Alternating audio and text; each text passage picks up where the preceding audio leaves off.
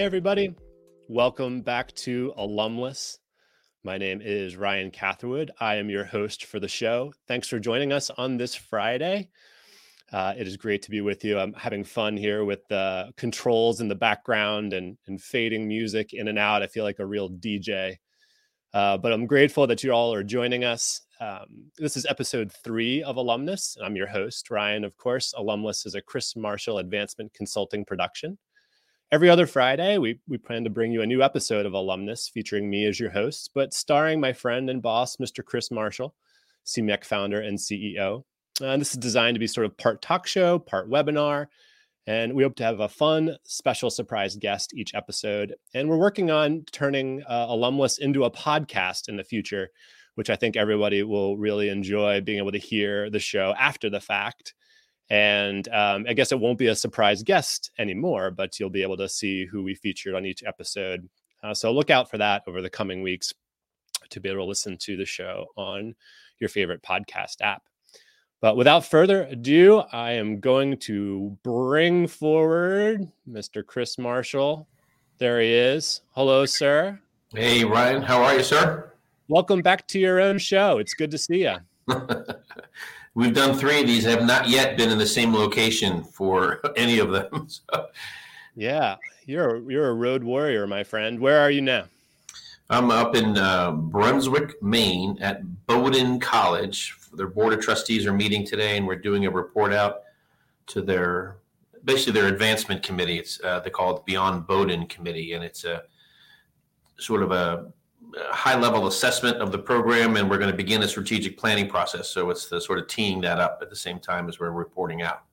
But great place, great people, and beautiful day on campus. So I'm thrilled to be here. Yeah, that's awesome. I grew up in uh, Vermont myself and spent a good amount of time in, in Maine. And this is about the time of year when Maine begins to really get nice. But um, you've been on the road quite a bit you know, Chris, over the last couple weeks, it feels like every time I'm checking in with you, you're about to hop on an airplane and um, and head somewhere else. You've been you've visited several schools over these last few weeks. What have you been working on, and what are some of the challenges you feel like alumni teams are facing at this moment? Well, it, it, it normally, as as you know, in er, there's a part of the fall, Octoberish, and then April, Mayish in the spring where it's like board meeting season where alumni boards meet and uh, boards of trustees meet. And it's not uncommon when you get to the point where you have multiple clients they all want you to come to their campus on the same day literally. Um, and so i've been doing a lot of that hopping around to board meetings and presenting updates and so forth. And it's you know we're also coming out of hopefully coming out of covid um, for, the fifth time i think but uh, it feels a little bit more normal now when you get on airplanes and you know out and about um, I think people are looking for some in-person contact too. So there's like sort of an acute need that has been built up on, on top of having a board meeting season. Those two things together uh, have brought me out on the road quite a bit. The, in terms of the other things, schools I'm seeing, the, the places that I'm, I'm visiting and what clients are working on, of course, are things getting ready for commencements. They're already happening in many cases. Big reunion programs around the corner for many cases, and many uh, clients this weekend coming up, a bunch of different institutions, and over the next several weeks. Uh, and then the last thing I'll say that's sort of been on the, radar, we talked about it a couple weeks ago in our last show, is, is, is the whole hiring talent, search for talent. How do we find the right people and how do we do it quickly? And how do we have um, agile work environments that allow people to take roles. That doesn't mean they have to be in the office every day kind of thing. So all those those three main reasons are what's getting me out on the road quite a bit right now. But i'm gonna the good thing about these roles as you know ryan is you can turn the volume up or down. And i'm going to turn it down after june and july and august i'm going to be home which is, will be welcome change so. That is one of the nice things about uh, being a consultant is some some level of flexibility right with where you work and how often um, I wanted to mention for those that are uh, checking us out on LinkedIn at the moment, we can uh, see your comments here in our StreamYard interface. So if you have, um, if you're watching, please don't hesitate to say hello. Uh, any questions for Chris or our special guest today, go ahead and pop them in the comments and we can answer them in real time. Yeah, let us know who's here. Just check in and say hey, and it's fun to see the names pop up. So if you're here, let us know. We'd love to see say hello back. Yeah. Well, as people are doing that, Chris, you know, we wanted to put together a show incorporating diversity, equity, and inclusion themes, uh, and talk about them in broad alumni strategic planning terms, um, as these are really important themes that lots of schools are working on. How are you seeing alumni and donor engagement teams tackling this important work? Yeah, it, it's come up I think we're around a dozen strategic plans this year that we've done, and of course, it's come up in every single one. Um, what's interesting is that you often see it um, talked about as a main priority, sort of a vertical, if you will. Like if you have a series of priorities, they stand up as your vertical. I'm sort of a visual person. I think of them those ways. And then there's other places where they have their priorities, and then the, the DEI thing is a horizontal that cuts across all the priorities and in one case, I worked with a client who had it in both places. They had it vertical and horizontal. It's that important that we need it in both, you know, thinking about it in both ways. So I'm seeing all those scenarios um, pop up in every single one. It's often one of the highest, if not the highest, thing put on the list. And and and I think we also I'm also seeing it's in my time doing this, and, and there's periods where it was sort of given a lot of lip service. We're moving now to some real action. We're seeing programs. We're seeing communications, volunteer structures, um, events, the hiring process critical here, but even staff development, serious staff development around these issues is something that's been a lot different. And the other thing I'll add here is that um, a very broad definition of diversity. When we say that, it, it means certain things to certain people, but in the broadest sense, we're getting more and more people to more and more of my, our clients are thinking about it in, in diversity in all ways. Yeah. So that's where I'm hearing it from. That that sounds right to me. And and thank you, Sally, Kurt, and Michael for chiming in. Great to have you joining us uh, for the broadcast today. Uh, any thoughts or comments, of course, along the way, don't hesitate to pop them in the chat. Um, Chris, uh, you know, I think that one of the most common traits of an organization, you know, perhaps of an advancement team or alumni association, is is that they seem to be executing successfully in bringing to life these strategies. What are the common traits of those organizations that are doing this planning and execution successfully? Yeah, in, in every institution, it, it, you know the first thing I, I, was thinking when you showed me the questions for today, um, uh, it starts with leadership. I mean, it's got to be at the very highest, the chancellor presidential level. You, that's a common theme you'll find at every place, but you're also going to find a champion of that same approach in your vice chancellor, vice president, and then in your alumni leaders. So it starts with the top. Um, it's it's a mindset. It's not a box that we check. It's a mindset that we have, um, and it's a part of the mindset is that this work is never going to end. We're going to be doing this, and we have to be thinking about it forever. Um, and everything we do, every way we do our work. And and the other, if I had to give you three very tangible things, we're seeing more and more dedicated staff towards these issues dedicated budget, and extreme clarity articulated through a strategic planning priority often that this will be a focus of what we do for our underrepresented populations. And, and, and those, if you put those three together, leadership from the top, a, a mindset that's been embedded in, into the culture, and the dedicated staff, budget, and clarity and a priority articulated in such a way that we're going to go after this those are the places. If, if you find those, whatever those are, five or six things I just mentioned, you're going to find a, a program that's having success in this area. That's awesome. Yeah, I think that's right on the money, Chris. Uh, and I think now is a good time to bring in our special guest for today. We're going to have a drum roll. And... We need a drum roll sound effect. Right. Yeah, I don't know. Maybe there is one here in the control panels. And there he is. Hello, Matthew Winston. How are you? You are still on mute, my friend, but it is great to see you. Well, I was still on mute because I didn't think anyone really wanted to hear what I had to say. So. no, hey, thanks for inviting me. It's great to be here with you guys. Fantastic. We're excited that you're here. Matt, uh, of course, uh, well, maybe not, of course, but most folks don't know this, but Matt has a new role uh, starting this week. He is the executive director for alumni engagement at Binghamton University and he's also founder and principal of the Winston Advisory Pact. So, uh, congrats on your new role, Matt. It's great uh, to chat with you on kind of this special week of transition for you in uh, a new role. What are you thinking? What are you feeling? Uh, you know, I'm feeling overwhelmed. As as you would on day four. This is day four for me. So, um, you know, it's, it's been a whirlwind and, um, you know, doing the, you know, you got to do the typical HR stuff. You got to fill out all the forms and you got to get lost on campus a couple times. So I've done that pretty well. Um, but I arrived, uh, I arrived here at really kind of a, you know, really interesting, critical time in, in the life of what's going on at the institution.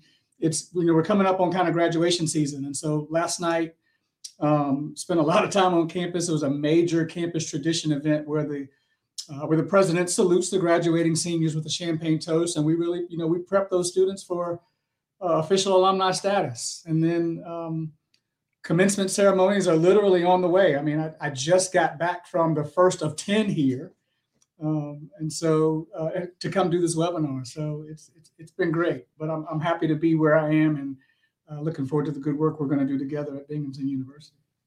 Well, thank you for for taking a break from your official duties today to to join this very important episode of Alumless. We're we're, we're glad you're here, uh, and of course, congrats again on your on your role. Um, you know, at Virginia Tech, and then as a consultant, Matt, you, you sort of specialize in helping universities build stronger communities of color and difference, and execute on broader strategies for diversity, equity, and inclusion again, I know it's early, of course, in your new role there, but how do you think you can bring some of your expertise to your role at Binghamton? Well, you know, Binghamton, like, like first of all, this is a great institution. Let me let me go ahead and do the commercial if, if you let me do the plug. Please. Um, and it's got it's got all the stuff that um, you know alumni leaders like us would really want, right? It's got a, a great staff, great dedicated staff, passionate alums um, focused and committed volunteers. Uh, and you know the strategic focus really from top to bottom is on engagement not being a value add but really being a core principle to success. And um, which is really kind of interesting because um, this university in itself is really it's relatively young. It was only founded in 1946 uh, and the advancement operation is in an infancy stage itself, right? It's it's uh, first major gift kind of campaign only came in the late '90s, so uh, there's a lot of opportunity here for uh, us to build a program here where alumni engagement hopefully can really drive overall success. But I think this school is, you know, like many other schools, and I, I did get to hear, um, you know, what Chris was talking about early. Um, it, it, it falls in line, right? It's still a, a school that's hungry to get better at embracing um, the expanding diversity of their campus community, right? And to uh, hopefully we can match our alumni engagement outreach to our alumni profile. Um, everyone, you know, everyone gets more and more diverse every semester with each graduating class. We get younger, we graduate more students of color and difference, we get more international, right? And so, you know, what I hope we can do is uh, like I've tried to preach to other places, and like I try to, I've done in other places, just to build a program where we embrace and engage alums of every race and background and perspective, uh, hopefully to get them to remain connected, um, to be active advocates for the institution, to be volunteers, and to be ambassadors for their alma mater. Um, you know, it's that, that, uh, just follow if you don't mind. How, yeah. how most of the places I look at in the Northeast are um, increasingly diverse in their student body, and in, in some cases, extreme diversity. Place I'm at right now, at Bowdoin College, and um, right. for example. Uh, but when you look at the alumni population, it's much more homogenous. I mean, and, and is, is Binghamton in that same boat? How would you describe your situation there? Yeah, I mean that's probably the, the, the case here, but you know it changes over time because the you know, like I said the the students get more diverse and and and so you know, next semester the class will, the alumni body will be more diverse than it was last semester. And so um, the, the the key is how do you uh, how do you sort of you know get all of those new students and and the new alumni population that's more diverse how do you very actively get them engaged and and and you have to be very deliberate about it right it's i think it's easy but you just have to be deliberate and committed and if you apply that same energy that you do toward you know athletics or to your you know to your majority populations then you can get it done it's just it just takes effort and i know kind of what you were talking about meeting with groups and doing strategic plans and people talking about how diversity is integrated this way and this way. Um, and you need budgets and you need commitment and you need strategy to do it. You just got to do that. And um, hopefully, the work that you're doing and the work that I certainly have tried to do, you're getting people to understand if they put you know put energy and resources into those commitments, you you can see success. But you but you got here's my last point. You've got to be um, you got to sort of inculcate that there will be no real immediate return on expectation because it's a long game. Yeah, that makes a lot of sense, Matt. And best of luck as you as you work through those challenging initiatives there. Uh, it will take time, and um, uh, I think, of course, Chris, you know, one of the things that you've done a lot is help clients, right, over the years as their newly hired alumni leaders establishing a footing in a new role, ushering in new strategies, points of emphasis. You know, if you're Matt in his new role, or really you're any new alumni leader anywhere, uh, how do you plan out your first few months? Yeah, I, I, always encourage new leaders to do a 30, 60, 90 day plan. Write it out. Be perfect. You know, 30 is pretty clear. 60 is a little fuzzier because it's going to change when you go through the first 30 and the 90 a little less uh, concrete. But you want to have it spelled out of what you want to accomplish. I think it's, I guess you got a question from Kurt popped in. Let's make sure we ask that, answer that. Um, here's what I tell people. So the 30, 60, 90 day plan, ask a lot of questions, spend, um, uh, listen more, talk less that would be something I would say to everybody, and get to know the culture, get to know the place. I actually tell people if you didn't go to school there, take campus tour, take it multiple times from different people, so you can hear how people talk about it. So it's for me, it's assessment. It's meeting everyone that you need to, both internally and externally, and that list could be very long and needs to be prioritized and you know scheduled around those 30 60 90 days. Um, again ask questions listen. And then s- somewhere after those first few months is when you start to formulate sort of a vision of what you might want to do in the future. I've seen people wait a full year or six months before they begin to articulate those things but um, all of them matt i'd love to you know hear your thoughts of, of kind of how you approached I know day four, maybe unfair to ask you this, but have you laid out those 30, 60, 90 kind of things yet, or where are you with that journey? Um, you, you, know, in my head, I've got the 30, 60, 90, and I actually have, have written it down, but, you know, kind of like what you said, um, until you sort of get the, the, the, flow of the campus and learn the community and the people, um, it's, it's probably a little difficult for me to say right now that I know exactly what I what I want to do. I know what I want to accomplish. Yeah. Um, and so, um, but I'm gonna, you know, as always, I'm gonna take your advice and maybe maybe implement it a little bit more tightly than I had planned to. I also think it's critical, Matt, in, in anyone's first 36, 90 days is to bring in outside counsel to help them think through those things. So. Very critical. You're definitely going to want to do that. You got anyone in mind? CMAC.me is the website. Um, yeah, um, just you know, thinking about Matt, one of the things I remember best about my starting my tenure at Longwood University was I dug into some of the old um, yearbooks and some of the old uh, editions of the student newspaper.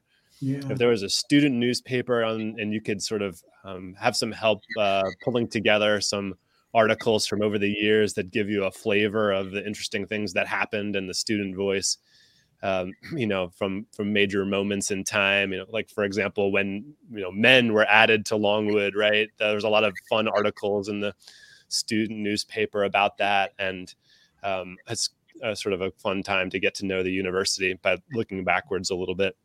But guys why don't we try to tackle um, question uh, right now? Because i feel like uh, we'll get back into the subject of DEI initiatives through this through this way. Um, is the diversity occurring naturally, or are strategic planning the root cause for your growth? Uh, I'll start. I want you to take take as this is also an area you've spent even more time in. Um, would love to hear your thoughts on it. Um, I, I, think we have external pressures that are happening. I think we have increasingly diverse um, incoming students, as we just talked about. That's going to drive it as well. But I do think and Kurt, I'm going to give you a lame consultant answer, which is it's a combination of all those factors, external, internal realities of students being more diverse, but also a strategic plan.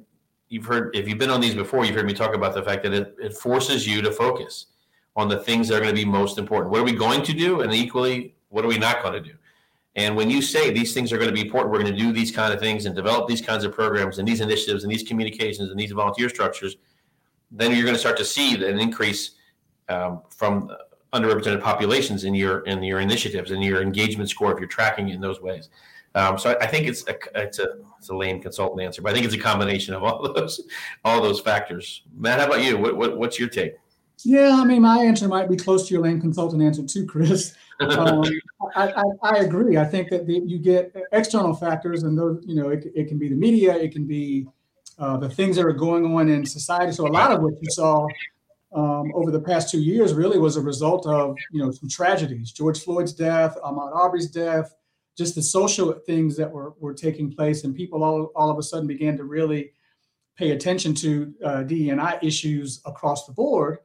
Um, and then you've got the internal pressures, and some of those internal pressures are actually from your alums, um, you know, the alumni population. So both at Virginia Tech and my time at the University of Georgia, um, so much um, attention and and pressure to to uh, be more diverse and just sort of outreach and how alums can get involved and act and be active uh, came from the former students, whether they were two years out or whether they were 30 years out. Um, they they want to do it, and and you know all of a sudden their numbers are amassing to a critical stage, where you know where you should have been listening to them before. All of a sudden you're now listening to them because uh, that you know there's there's real power in those numbers. So. Uh, you know, I, I think that if people just, again, like Chris is saying, if you just be deliberate and strategic about what you want to do in those areas, uh, you can achieve success and really make a lot of people happy. Um, and some of those uh, some of those pressures also come from like corporate entities, right? One of the one of the messages that we preached um, at Virginia Tech uh, while I was there was corporations were coming to us and saying, "We're not going to recruit your students because they're not having a diverse experience." And so all of a sudden, there's an economic bottom line and a reputational bottom line that diversity really matters. And and so you've, you've got to figure out ways to to figure that out. And again, that, that's in answers in the deliberateness there. That's an interesting take because they're going to get employees who are prepared for the work world that they're going to move right into versus somebody who coming from a little more sheltered um, homogenous community as i said earlier. So yeah I, I, I, love hearing that. Matt why don't we sort of uh, skip ahead just to one question there? And you know if we could teleport one year from now and talk to future matt who is celebrating your one year anniversary at binghamton um, what are we going to be celebrating about, and what do you imagine to be part of your roadmaps in year two and three? Uh, well, I guess the first thing I hope to celebrate is that the VP does, you know, the VP renews my contract, and the president doesn't run me out of here in a year.